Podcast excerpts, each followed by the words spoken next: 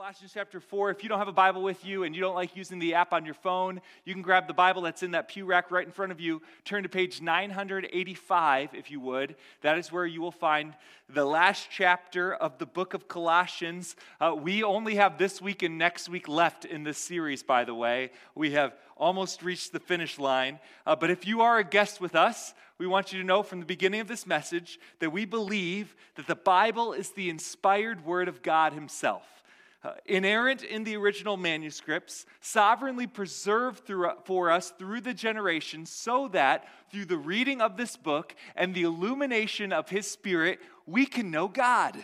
And, and we can love Him and, and we can follow Him and we can worship Him. And, and we as a church believe so much in the sufficiency of Scripture that we don't think that what I have to say today matters at all unless it agrees with what God has said in His Word. We want to collectively be a church that believes it doesn't matter what I think, what matters is what the Bible says. So, what the Bible says needs to become what we think. And this is why we want you to see God's word for yourself from Colossians chapter 4. Uh, if, if you haven't been with us throughout the, our, our time in Colossians, we've been taking our time going through this relatively small book. And our purpose for doing so is that we would see the supremacy and the centrality of Christ in everything, including our own lives and our relationships. Uh, Colossians ha- has moved from the supremacy and centrality of of Jesus overall in chapter 1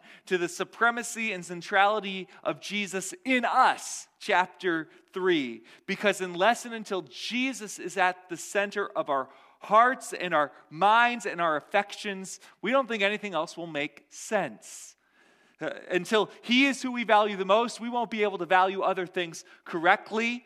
Our only hope in this life is having more of Jesus. We boast in Christ alone, His righteousness, not our own. And we saw in chapter 3 the incredible transformation that happens when we find our identity in Jesus instead of other things. Right. I think the last five weeks have been incredibly important for us. I hope you haven't missed them, or if you have, you've gone back and listened and listened to them again. They are so transformative to our, our thinking and the way that we live. We, we set our minds on things that are above instead of earthly things. We, we put to death, actually, what is still earthly in us because we want Christ to be all and in all.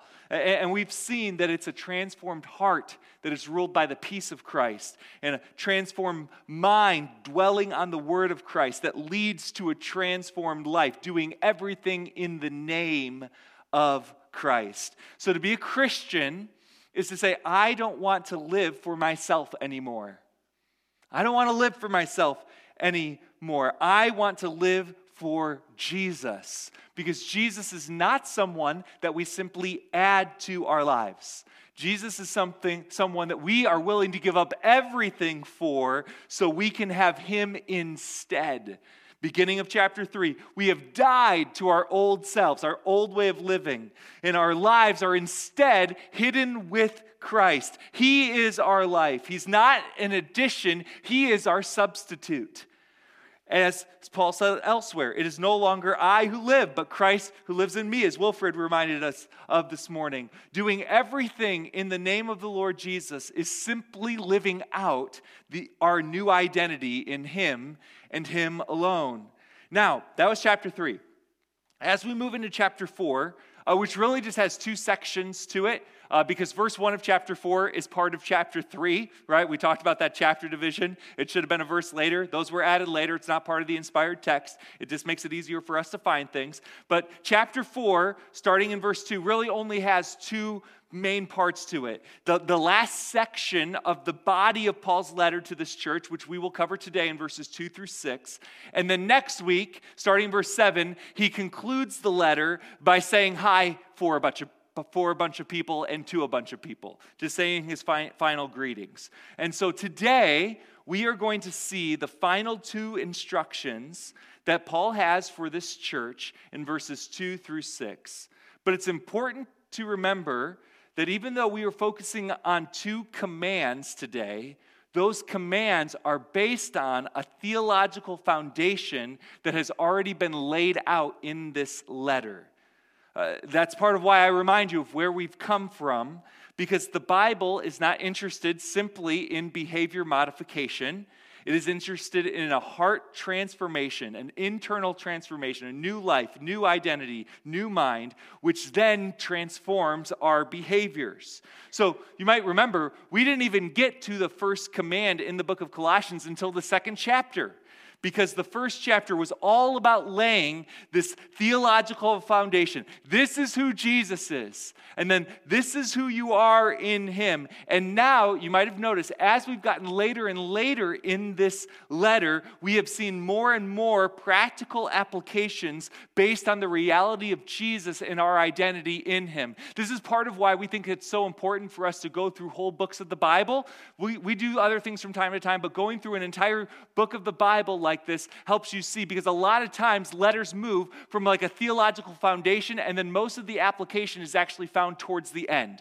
The, most, most books of the Bible don't just start out like command, do this, do this, do this, do this. It first lays the foundation and then gives you application on top of that. And so we have gotten to the application portion of the letter to the Colossians, but I don't want you to think that the Bible is just a list of rules. This is building on a foundation that we've already spent a lot of time in in chapters chapters 1, 2, and 3. So hopefully that is helpful for you. Uh, so last week, we saw these applications to that theological foundation played out within relational dynamics. Okay, so what does all this truth about our new identity in Christ mean for our marriages and for parenting and for at, at the workplace? And then this week, we get to see Paul's last two instructions for this church of young believers, and they are about the priority of prayer and the pursuit of people.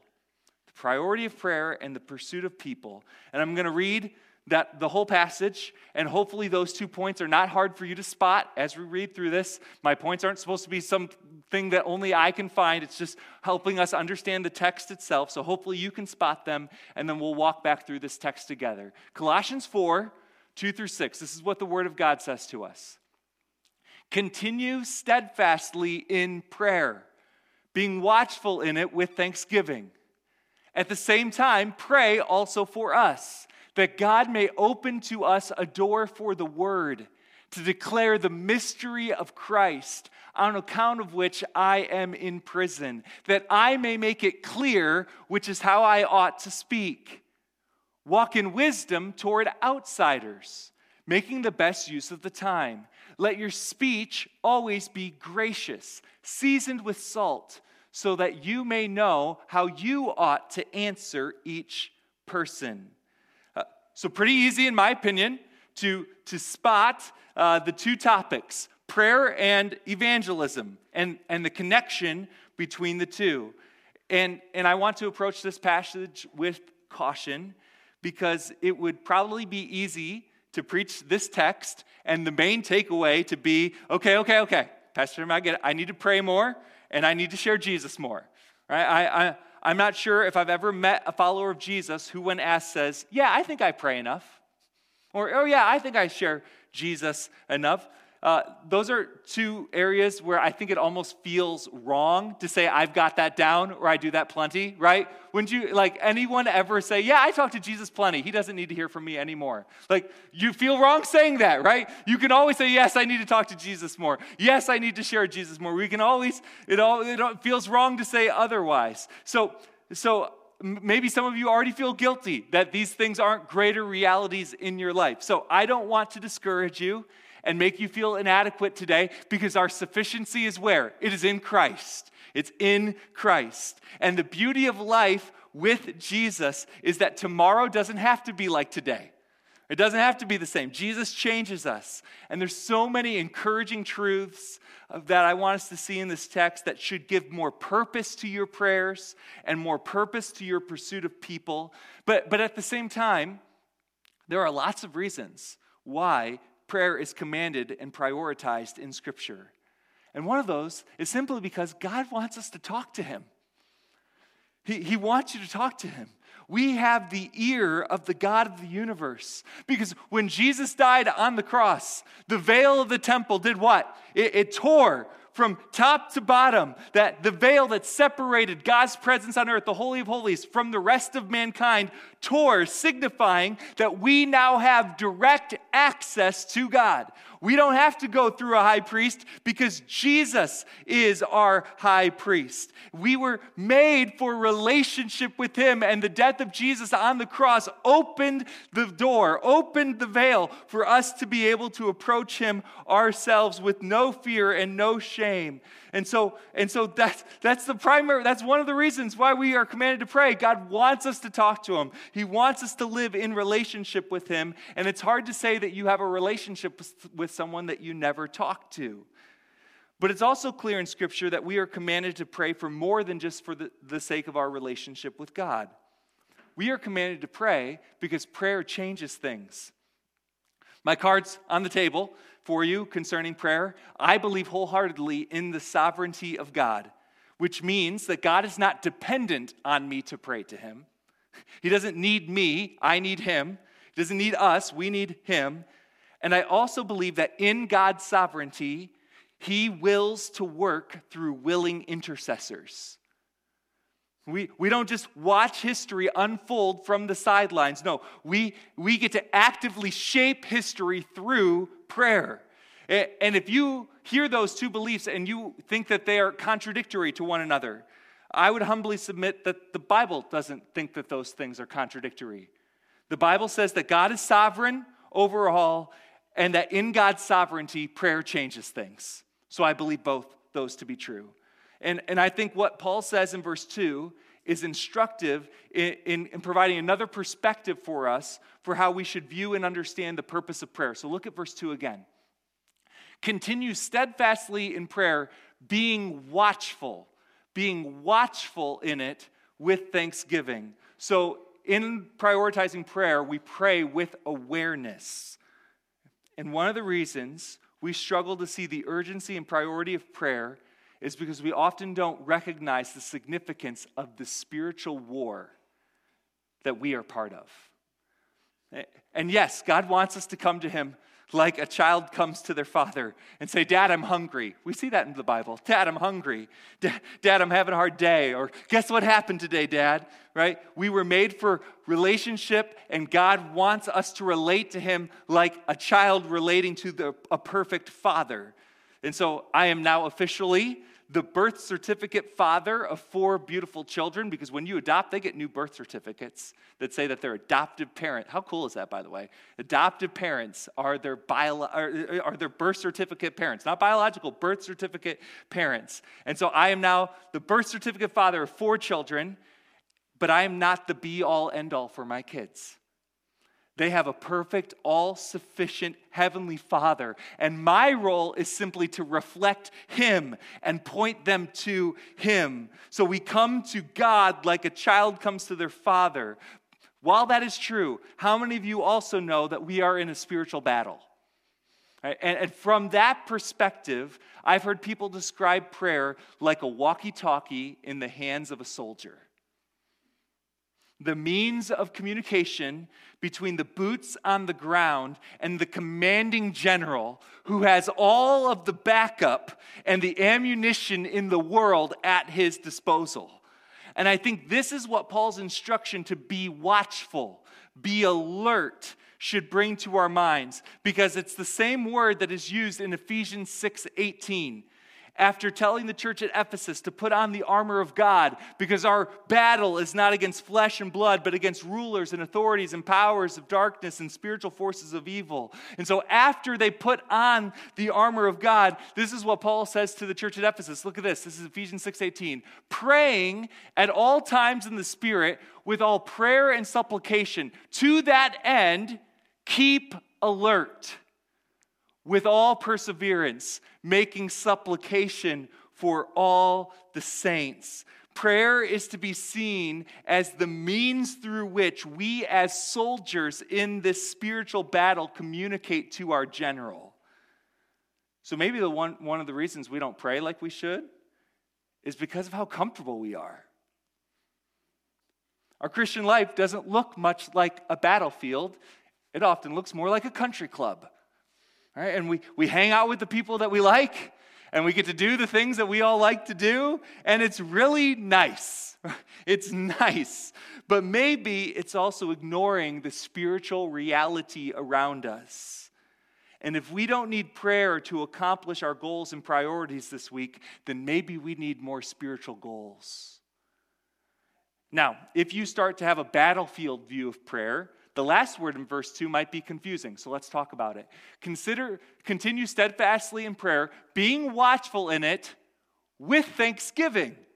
Okay, so we pray with awareness and with thanksgiving. And at first glance, a soldier communicating with his general from the battlefield with thanksgiving is a strange visual. Wouldn't you agree? That's not usually what a soldier is saying.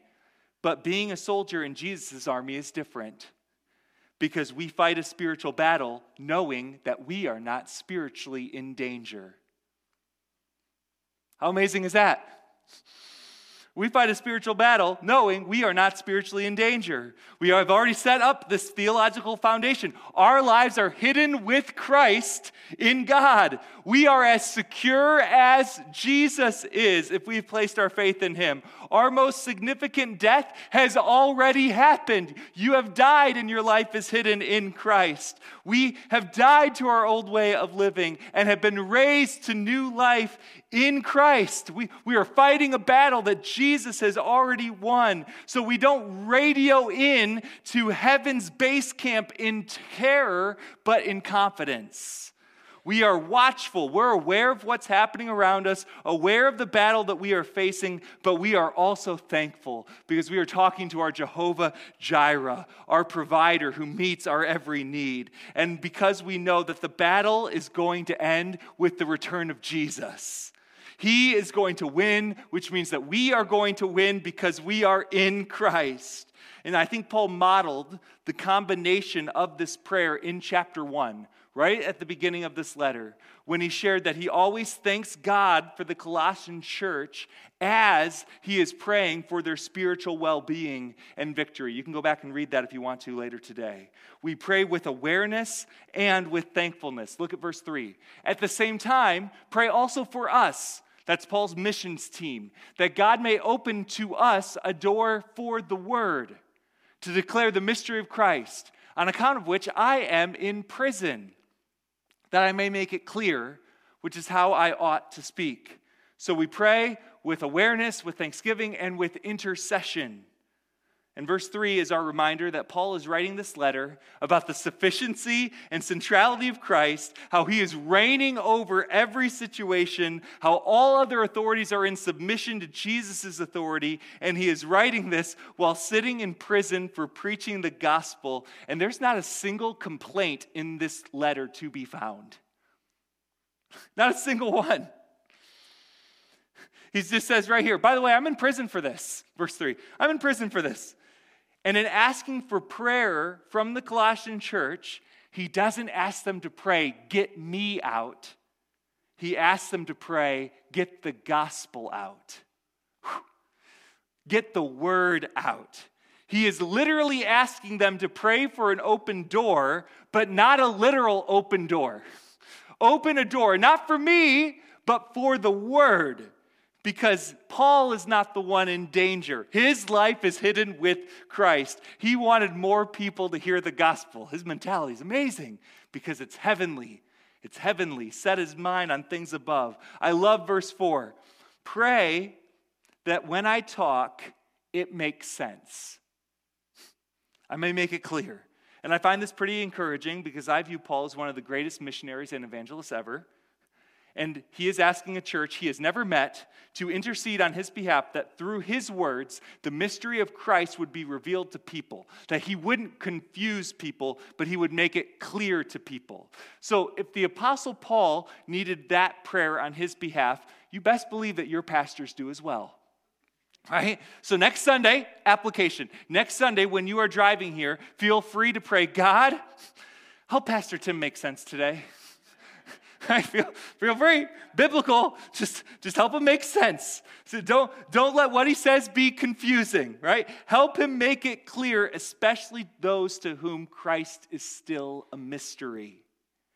because the Bible is not the concealment of God, it is the revelation of God. God wrote a book to reveal himself to us. He wants to be known. He's not trying to confuse people. So yes, there are truths about God that are difficult from a human for the human mind to comprehend because he is just so unlike us. Right? He's so other, he is so holy and so much greater than us. So yes, it's tough sometimes. There are aspects of God's working in the world that are mysterious to me. I might not know the answer this side of eternity. But the good news of the gospel is so straightforward.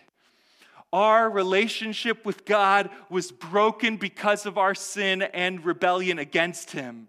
Instead of us following God's good design for us, we like to do things our own way. And that separation from the holy God of the universe leads to death because He is where life is actually found. And all of our own solutions to our problem of brokenness fail because we are incapable of earning a relationship with God again. But God had a plan of redemption in place from before the foundation of the world to send Himself into our brokenness in the person of Jesus. And Jesus lived the perfect life that you and I should have lived. And then Jesus died the death that you and I deserve to die. Jesus took the just punishment for the sins we committed against him on himself at the cross. And then he rose from the dead. He conquered sin and the grave. He ascended into heaven, promising to return. So if you come to the end of yourself and place your faith instead in the perfect life, sacrificial death, and victorious resurrection of Jesus, making him the king of your life, all of your sins are forgiven. The righteousness of Jesus credited to your formerly guilty account. You become part of the eternal kingdom of God where Jesus will reign as king forever. That's the message that changed Paul's life. And it's the message that changed my life. I'm so thankful that I don't have to go through life depending on myself. Oh, That'd be a miserable place to be. I feel so bad for anyone that tries to go through life thinking that they are the be all end all, that it all rises and falls with them. If you're living life dependent on yourself, I feel so bad for you. I don't want that for you. It's so much better to depend on Jesus. It's so much better to depend on Him. That's the message that I want to change your life as well. And if you believe that, if you are a follower of Jesus, you are not just called to pray for those who are in vocational ministry, pastors and, and missionaries who people might view as on the front lines of the spiritual battle day in and day out. Yes, you support them and are part of their ministry through prayer, but that's not all. This passage is not just about the priority of prayer for the Colossians, it's also about the pursuit of people. Verse 5 walk in wisdom, this is them, walk in wisdom toward outsiders, those that don't know Jesus, making the best use of the time. Let your speech always be gracious, seasoned with salt, so that you may know how you ought to answer each person. So, a, a theme in the Bible that is impossible to miss is that God saves us and then sends us. And He doesn't send us to a pew, in case you get that impression. You don't get saved so you can come sit in a church building. He sends us to people and He sends us to places. Paul didn't say, Church, you pray for my missions team and we will take care of the rest. Right? In a passage about praying for missionaries, verses 2, 3, and 4, he immediately shifts to their own mission field to instruct them on how to pursue people. And there's three, three ways that we're supposed to do that. The first way is using wisdom. Walk in wisdom towards outsiders. So there's a natural built in assumption in this command that Christians will be interacting with those who don't know Jesus. It's just assumed. Which is interesting because remember, Paul's main motivation for writing to this church was because of the false teaching that was threatening to lead them astray. But his solution to protect them from this threat wasn't just to create a Christian bubble right? And that's sometimes our response to people that are teaching th- teaching things that are wrong. We're like, we got to just stay away from all of that and just create a bubble where we don't hear any false teaching, right? And where our kids don't hear any lies or anything that isn't biblical. We just got to create a Christian bubble for us to all live in, and then we'll be safe and happy and okay. That's not what he does.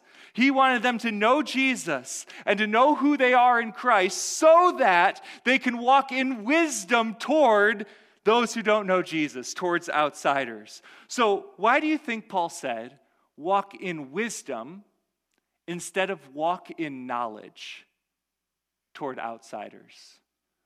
Just a warning, this question has messed me up this week and kind of want it to mess you up too. So here we go.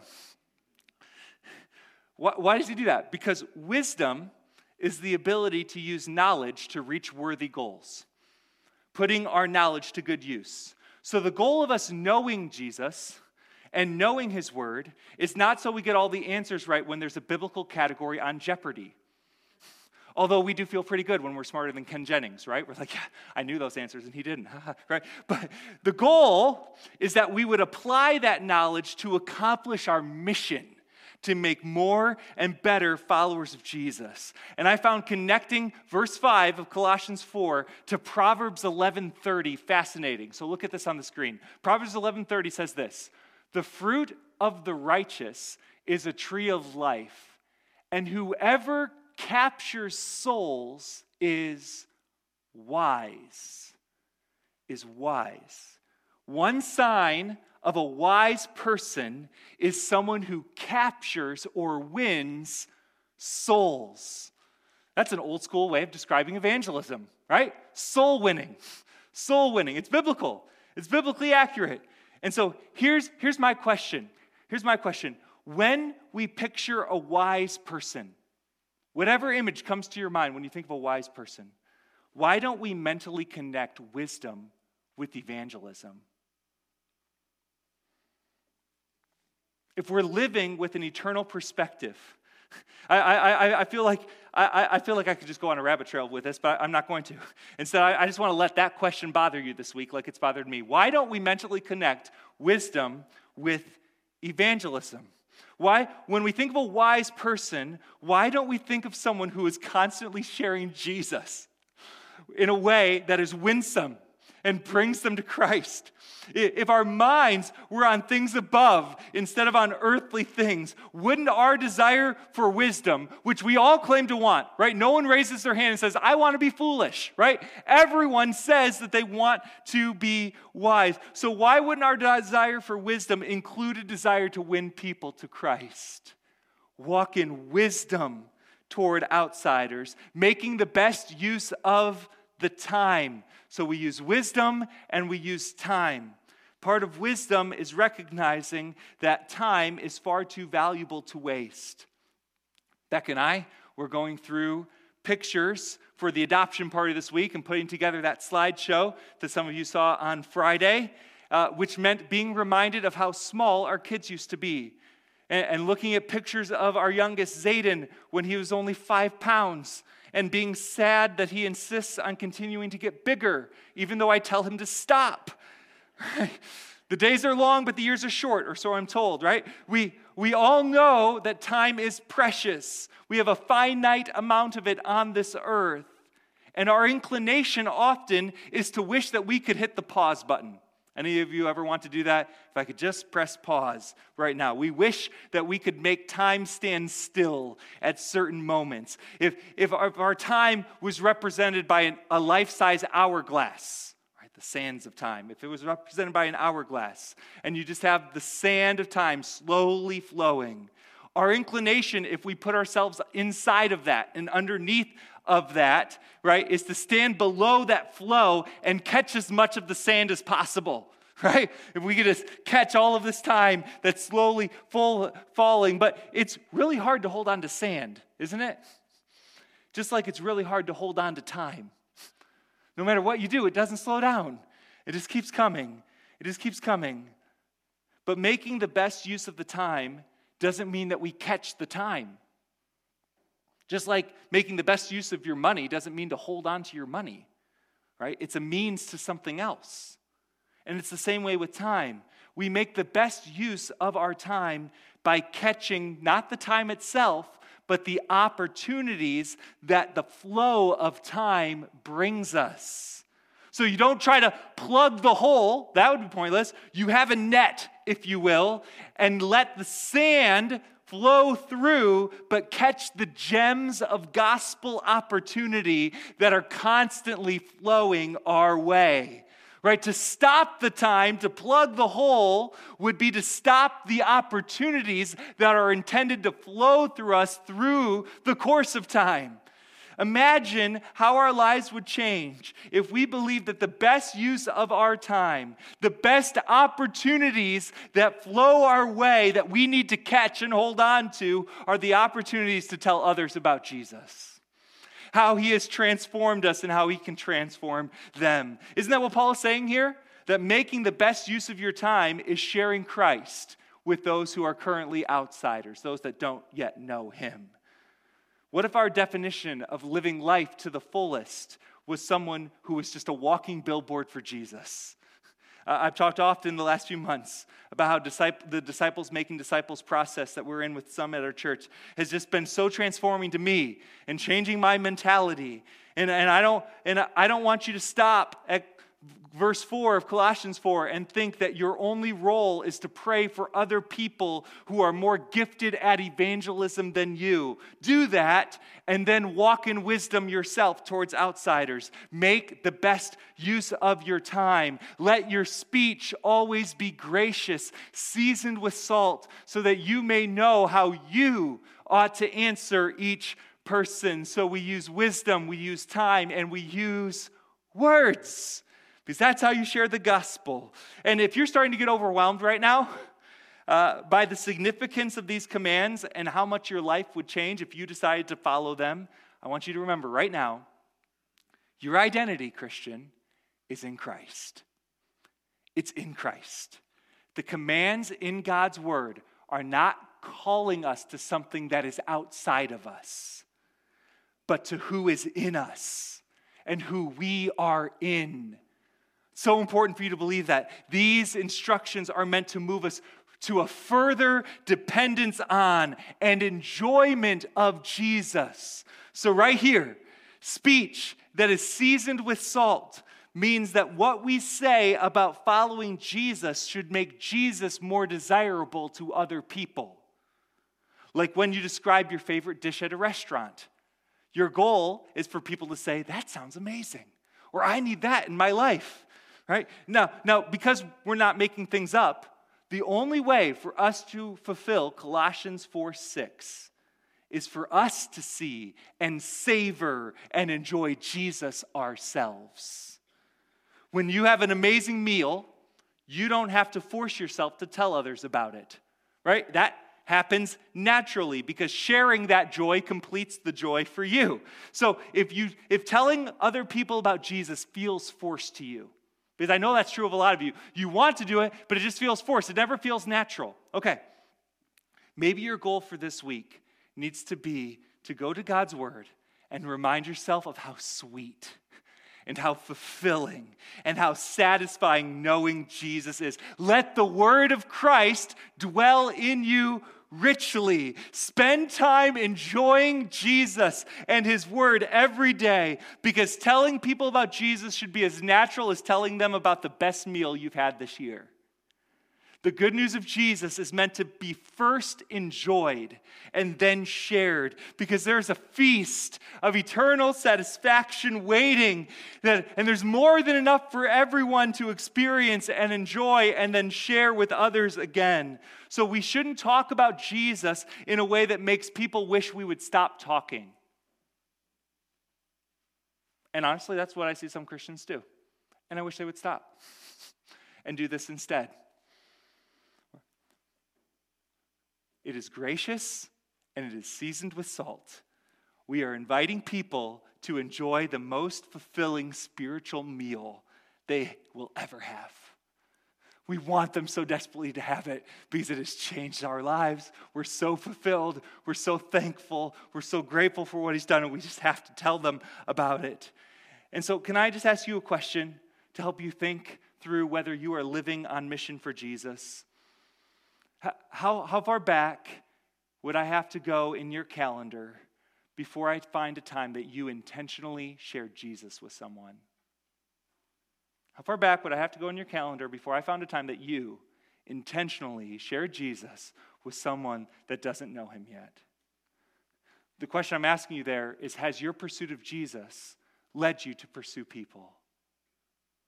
Has your pursuit of Jesus led you to pursue people? An observation I would make after thinking through this passage and the two commands that we were giving, given is when we start coasting in our relationship with Jesus, I think these two commands are two of the first things to go. When we start coasting, we stop praying and we stop witnessing. I think if you think back through your life and the times that you're just coasting in your relationship with Jesus, you're probably not prioritizing prayer and you're probably not pursuing people. But when Jesus is supreme and when Jesus is central, these two things will naturally be true of us. We will be prioritizing prayer and we will be pursuing people.